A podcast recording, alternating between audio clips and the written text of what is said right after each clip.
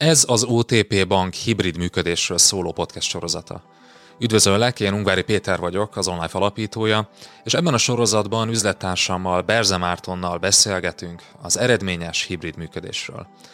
Ez a sorozat bevezető adása, és ebben elmondjuk, hogy mi a célunk a sorozattal, mit várhatsz tőle, és milyen főbb témákon megyünk végig. Tarts velünk! Nagyon szeretnék jövőkutatóként dolgozni, mert hogy ez egy viszonylag kockázatmentes szakma, nagyon sok mindent meg lehet jósolni a következő 20-30-40 évre, ami talán beválik, talán nem. Többnyire azért nem.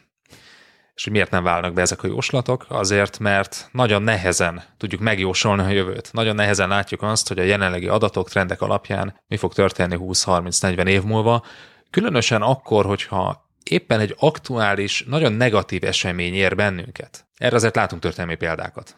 Hát így van. A, ugye ugyanez volt az első világháború kitörés, nem ugye egy láncreakció eredménye volt, viszont viszonylag kevesen látták azt, hogy mire lehullanak a falevelek, addigra vajon tényleg hazaérnek a katonák, hát négy évvel későbbi levélhullásnál értek haza. Vagy a másik világháború kitörésénél, a Szovjetunió felbomlásánál a Szovjetuniónál azért muszáj megemlékeznünk Fukuyama híres jóslatáról, ugye, aki azt mondta egy híres eszébe, hogy a történelem itt véget ért, ugye, győzött a liberális demokrácia és a kapitalizmus. Hát aztán azt láttuk, hogy azért annyira mégse győzött, vagy hát legalábbis komoly challenge alatt hát van. Nem lett tökéletes béke 1992 után sem. Nem, nem. Bár ez valóban egy nagyon optimista, ez az én gyerekkoromra esik, ez rendkívül optimista időszak volt, tehát ez, hogy mondjam, a korszellemnek megfelelő jóslat volt, csak hát mondjuk inkább talán Huntingtonnak lett igaza itt a civilizációk összecsapását illetően, de hasonló helyzetet láttunk ilyen félrement jóslatként 9-11 után, vagy akár a 2008-as válság kitörésénél, vagy, vagy éppen most. Ugye most térdigázolunk a Covid-ban még mindig, amikor ezt a felvételt is készítjük, és azért ugyanez nem csak történelmi távlatokban látszik, hanem, hanem a hétköznapi valóságunkban is, akár csak a hibrid munkavégzésben, amiről most beszélgetni fogunk. Igen, a hibrid munkavégzésről ugye tavaly csináltuk az első tananyagunkat 2021 májusában, és már akkor is óriási különbség volt a 2020 márciusi jóslatokhoz képest. Tehát alig egy év telt el, és most, hogy 8 hónappal később nagyjából felvesszük ezt az adást, ismét változik a közhangulat így a hibrid munkavégzés kapcsán. Két éve valami olyan címmel jelentek meg cikkek, hogy a hibrid a jövő, most másfél évvel később a BBC nemrég megjelent egy olyan cikk, aminek az a címe magyarra fordítva, hogy ezért fogják visszautasítani a munkavállalók a hibrid munkát. Tehát az ilyen hurra optimizmustól nagyjából két év alatt eljutottunk egy apokalipszisig. Hát igen, egy nagyon pessimista jövőképig, de mintha elmozdultunk volna egy kicsit a realitás felé. Szerintem ez egy reálisabb jövőkép. Úgyhogy így a következő adásokban nem fogunk jóslatokba bocsátkozni a hibrid működéssel kapcsolatban. Jó részt azért, mert tudjuk, hogy ez nem igazán sikerülne. Hiány vagyunk annak, hogy hosszú távú felméréseink legyenek arról, hogy milyen hatással van a hibrid munka a megtartásra, menedzserek eredményességére, arra, hogy egy hibrid módon működő szervezet mennyire innovatív, illetve hogy mennyire lojálisak a munkatársak akkor, hogyha a munkatársi csapatnak az egyik részével mint ahogyan egy néhány posztban lehet olvasni, mondjuk 440 napja nem találkoztak. Igen, hát ez biztos jót tesz a munkatársi lojalitásnak, vagy a szervezeti innovációs képességének, de valóban nincsenek ilyen hosszú távú pecsléseink, vagy, vagy nagy mintás adat tömegünk, amire valami értelmesebb trendelemzésre lehetne feszíteni, bár látjuk, hogy ennek azért nagyon könnyen az a vége, mint Fukuyama-nál, aki megírta életek könyvét, és aztán úgy is maradt. Szóval, hogyha ezeket nem látjuk, akkor a jóslataink azok a, hát ez egy elég hülye példa lesz, de legfeljebb olyan szintre fognak eljutni, mint a, az Idétlen időkig című film marmotájának a jóslatai. Vagy ugye van az a medve, aki megnézi mindig az árnyékát, szegény, és akkor úgy, a híradóban legalább azért most elmondták az idei nagy tavasztél jóslásnál, hogy hogy egyébként az elmúlt 15 alkalomból talán kétszer lett igaza a medvének, de nagyjából mi is ilyen hasonló medve szindrómások lennénk, vagy mormota szindrómások, ha most ebbe belemennénk. Viszont azért van egy ennél szerintem fontosabb oka is annak, hogy miért nem érdemes ilyen trendelemzéseket vagy jóslásokat csinálni. Ez pedig az, hogy igazából menedzserként ezzel nagyon sok mindent nem tudunk kezdeni. Tehát minket azért elsősorban az érdekel, hogy ma, holnap, holnap után mi az, amit effektívet csináljunk, amit el kell végeznünk annak érdekében, hogy működni tudjon a szervezet, hogy menedzserként a két legfontosabb feladatunknak meg tudjunk felelni, tehát hogy szállítsuk az eredményeket a szervezetben, és hogy képesek legyünk megtartani a legjobban teljesítő munkatársakat. Most ebben ezek a trendióslásos kötszurkáló cikkek a hárportálon nem igazán sokat segítenek. Így van. Tehát most valószínűleg, kedves hallgatóink és akik hallgatjátok ezt az adást, ti azt szeretnétek tudni, hogy hogyan legyetek eredményesebbek ma, hogyan legyetek kiegyensúlyozottabbak ma, meg holnap a munkahelyeteken, és nem igazán az érdekel benneteket, hogy tíz év múlva milyen lesz a jövő munkahelye, azt a problémát majd oldják meg a nagy szervezeteknek a vezetői, illetve majd ti megoldjátok tíz év múlva. A legtöbb esetben azonban felmérésekkel, ilyen statisztikákkal találkozunk, mit gondolnak a vezetők a hibridről, hogy érzik magukat a munkavállalók, mennyien terveznek visszatérni az irodába, jelentkeznek-e az emberek olyan munkahelyre, ahol be kell járni az irodába. Tegyük fel, hogy mindezek a felmérések tényleg valósak, tehát az igazságot közlik. Miben segít ez nekünk? Miben segít az, hogy olvassunk egy globális felmérést, hogy ez munkavállalók 70%-a nem akar visszatérni az irodába? Szerintem nem sokat.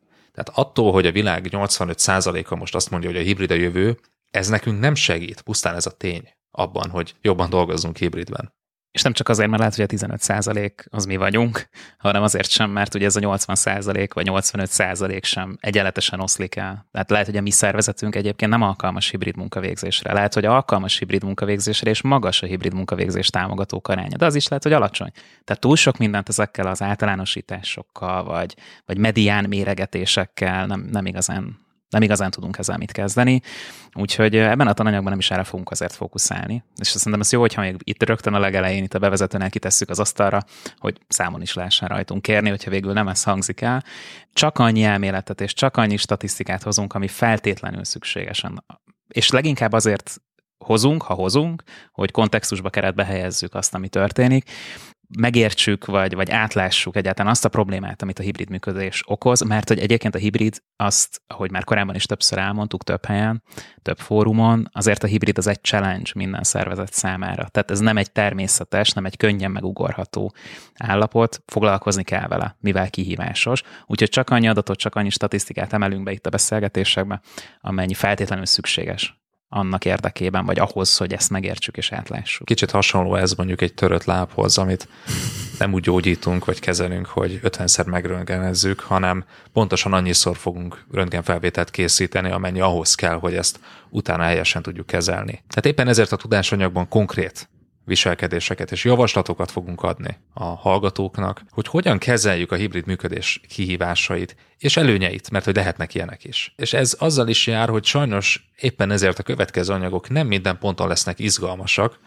ez sajnos abból fakad, hogy a hétköznapi munkánk jó része sem annyira izgalmas. Éppen ezért az, ahogyan hatékonyabbá tudjuk tenni ezt a munkát, ez sem lesz sokkal izgalmasabb és kihagyunk belőle olyan javaslatokat, amiről valószínűleg a kedves hallgatónk nem dönthet. Tehát most hiába adunk belső építészeti tanácsokat. Hogy Isten hogyan... őriz egyébként ettől. Titeket is, meg minket is. Így van. És ugyanígy hiába adunk szoftveres tanácsokat, tehát hogy milyen nagyszerű szoftvereitek lehetnek arra, hogy a hibrid kihívást kezeljétek, hogyha nálatok vállalati szinten nem ez van bevezetve, vagy annak nem olyan funkciói vannak vagy jövőre már egészen más fog tudni ez a szoftver. Ehelyett olyan tanácsokat fogunk hozni így a következő sorozatban, amit 95%-ban bárki meg tud tenni, akár vezetői hozzájárulás nélkül is. Tehát olyan tanácsokat adunk, amivel kapcsolatban nem, hogy egy nagy szervezeti átalakítás nem kell. A legtöbbről még a vezetődnek sem kell szólnod. Nem azt mondjuk, hogy ne szólj a vezetődnek, ezt majd eldöntöd. De nem olyan dologról van szó, amit engedélyeztetni kell a hárosztályon tegyünk hozzá még egy dolgot, hogy ezek a tanácsok nem akkor fognak működni, hogyha jól megérted azt, hogy ezek miről szólnak. Tehát ez nem egy ilyen klasszikus tudásátadás, frontális, nem tudom, oktatásos dolog lesz. Ugye ezek a tanácsok csak is kizárólag akkor fognak működni, hogyha elkezded ezeket használni. Ugye elég, elég sokszor beszélünk erről, hogy az a tudás a miénk, amit amiért megharcolunk, amit bevezetünk, ez ennél a tananyagnál se lesz más. És a hibrid működésre vonatkozó valamennyi tanácsunk, ajánlásunk, az csak akkor fog működni, hogyha az konkrét megvalósítás követi. Tehát nem beszélgetni akarunk a hibridről, hanem azt szeretnénk, hogyha eredményes lenne a hibrid működés, a hibrid munkavégzés. Éppen ezért a legtöbb tanács, hát nagyon triviális lesz. Ezt is mondtam, hogy pofon egyszerű, csak JPE, vagyis józan paraszti ész kell hozzá. Tehát nem kell hozzá, nem tudom, milyen tudományos fokozat, meg, meg PHD, hogy ezeket a tanácsokat beépítsd a mindennapi munkavégzésedben, és ezáltal megnövekedjen a hibrid formában működő csapatod eredményessége. Így van, és a következőkben rengeteg javaslatunk lesz, de nem kell ezeket mindet egyszerre megvalósítani. Elég, hogyha egy néhány területen elindítunk egy-egy apróbb változást. És itt a változások terén az a javaslatunk, hogy először fókuszáljunk saját magunkra. Nagy a kísértés minden tudásanyagnál, konferenciánál, hogy amikor meghallunk valamit, azonnal az jut eszünkbe, hogy bár csak a főnököm is így csinálná. Ugye párkapcsolati tréningeknél szokott ez lenni, meg előadásoknál, hogy mindkét fél úgy jön el, hogy na, Hát igazából ez az, amiben a másiknak változnia kell. Ott ül a probléma. Igen, így van. Tessék kivizsgálni és megjavítani. Így van. De most még ha igazad is van, erre elég kicsi a hatásunk. Nagyon kicsi a hatásunk arra, hogy más hogyan dolgozik, hogy más hogyan végzi a munkáját. Arra viszont nagyon nagy hatásunk van, hogy mi hogyan dolgozunk. A következő részekben ilyen tanácsokat fogunk adni, és röviden nézzük végig, hogy miről lesz szó. Mielőtt végigmegyünk el Isten, szerintem az lenne még talán egy ilyen érdemes kiemelni, itt ilyen jó tanácsként, ilyen kezdő tanácsként, hogy, hogy azon a területen induljunk el, ahol a legnagyobb a hiányosság. Tehát, hogy ugye fogunk egy csomó mindenről beszélni, és tényleg mindjárt elmondjuk, hogy ezek milyen modulokból épülnek fel, de hogy talán mégis az a legfontosabb, hogy Hát, hogy ott kezdjük a tűzoltástól, a legjobban ég a ház. És ne ott, ahol egyébként nem azt mondom, hogy tökéletes, de, de jól, viszonylag jól, vagy relatíve jól működik a terület, mert azért itt sok témáról fogunk beszélni, de érdemes talán ott kezdeni, ahol a, ahol a legnagyobb most jelenleg a probléma. Az első nagy témánkban a hibrid működés alapjairól fogunk beszélgetni, és egyáltalán megnézzük, hogy miért kell a hibrid működésről beszélnünk, és a legtöbb elméleti, idézőjelesen elméleti anyag itt lesz, ezek valójában nagyon is gyakorlati tanácsok lesznek, és ezekre folyamatosan vissza fogunk mutatni a későbbi adásokban. A második témánk a menedzseri kulcsviselkedésekről fog szólni, menedzser, csoportvezető, vezető, bármilyen kifejezést használhatunk, a lényeg az, hogy olyan viselkedéseket fogunk megnézni vezetők részéről, amivel ezt a hibrid átállást segíteni tudják, és akkor is érdemes ezt a témát követned, hogyha nem vagy vezető. Azért, mert ugyanezeket az eszközöket tudod használni a vezetőddel kapcsolatban, tehát ezekkel tudod segíteni az ő munkáját is, és a végén el fogjuk mondani, hogy ezt pontosan hogyan tudod megtenni. Muszáj nyitnom egy ilyen zárójelet ide, hogy azért a legtöbb vezető az pozitívan szokta fogadni, ha kap ilyen javaslatokat. Tehát Érdekes, hogy mindig a vezetőktől várják, hogy megkérdezzék maguktól, hogy hogyan lehetnek még jobbak, viszont a munkatársak oldalán ez ilyen sokszor nem, valahogy ez nem jelenik meg egy ennyire általános késztetésként. Bocs, a zárójel érte, ez már kikívánkozott. Így van, és a harmadik témánk a hibrid együttműködésnek az alapjai lesznek. Itt ugye alapvetően az a kiinduló pontunk, hogy a hibrid működés esetén, hogyha szeretnénk eredményesek lenni, akkor új szokásokra lesz egyszerűen szükségünk. Ezek mindig egyszerű hétköznapi viselkedések lesznek, amelyeket már holnaptól el tud kezdeni. Lényegében bárki használni egy szervezetben, vezetőként és csapattagként egyébként egyaránt, úgyhogy ez lesz a harmadik nagyobb ilyen tartalmi egységünk. A negyedik pedig a kedvenc mindenki kedvenc témája lesz, ugye ez a hibrid értekezlet, vagy meeting alapelvei. Ugye imádunk meetingekre járni, tehát hogy alapvetően is imádunk különböző értekezleteken ülni, offline is nagyon szerettük, online imádtuk, hibridben egyenesen mennyei lesz, most akkor legyünk egy kicsit komolyabbak, a hibridben még nehezebb hatékony, eredményes megbeszéléseket lefolytatni, hogyan tehetjük ezt értelmessé, hogyan változtassunk a berögzült, esetlegesen rosszul berögzült szokásainkon, hogy lesz egyáltalán ez eredményes úgy, hogy valaki bent ül az irodában van, aki pedig távolról kapcsolódik be, mivel ez egy nagy fájdalompont, ezért viszonylag bőven fogunk erről is beszélni. Az ötödik nagy témánk a személyes eredményesség és hatékonyság lesz a hibrid térben. Mivel a legnagyobb panasz és a vezetők talán a legnagyobb félelme az, hogy hát ha otthon maradunk, akkor nehezebb lesz hatékonyan dolgozni, nehezebb lesz elvégezni a feladatainkat, és ez nem csak a vezetőknek a félelme, hanem ezt mi magunk is tapasztaljuk, én legalábbis igen, hogy bizonyos dolgokat nehezebb otthonról elvégezni. És ebben a témában ehhez adunk javaslatokat. Hogyan tudunk hatékonyan úgy otthonról dolgozni, hogy közben nem megy rá a családi életünk, a magánéletünk, az egészségünk, mert hogy ez is egy kihívás otthonról dolgozva. És a hatodik témánk pedig az lesz, hogy mindezeket hogyan tudjuk bevezetni, hogyan tudjuk mérni, és hogyan tudjuk fejleszteni. Mert hogy persze a hibrid munka egy szervezeti kérdés is, általában kiadják a HR osztálynak, vagy a működési osztálynak, de közben azt is látnunk kell, hogy minden csapat máshogyan működik, és így azért a legtöbb cég általában elég rugalmas szabályokat hoz ezzel kapcsolatban. Azt szokták megmondani, hogy mik a keretek, amin belül a csapatok viszonylag szabadon mozoghatnak. Szerintünk egyébként ez jó, és a legtöbb esetben ilyennel találkoztunk, és ez szerintem abszolút jó, és nem úgy, hogy felülről megmondjuk, hogy mindenkinek hogyan kell működnie. De hogyan tudjuk ezt megtenni vezetőként és csapattaként egyaránt? Hogyan tudjuk felügyelni azt, hogy, hogy ez a hibrid átállás, vagy a hibrid fejlesztésünk ez jó végeredménnyel záruljon. Tehát ezeken a témákon fogunk a következő részekben végigmenni, és ezek egymástól viszonylag függetlenek, tehát nem kell sorban haladni, nem is kell mindet meghallgatni, de érdemes végighaladni rajtuk, azért, mert bizonyos témákra folyamatosan vissza fogunk utalni. Tehát azért készítjük ezt a sorozatot, hogy egy egységes tudásanyag álljon össze a végén, amit, hogyha egyben bevezetünk, vagy legalábbis azokat az elemeket, amelyeket a legfontosabbnak látunk, akkor a hibrid működésünk majdnem biztos, hogy eredményes lesz. Úgyhogy vágjunk is bele. Köszönjük, hogy velünk tartottál ebben az adásban, ahol az eredményes hibrid működésről beszélgettünk.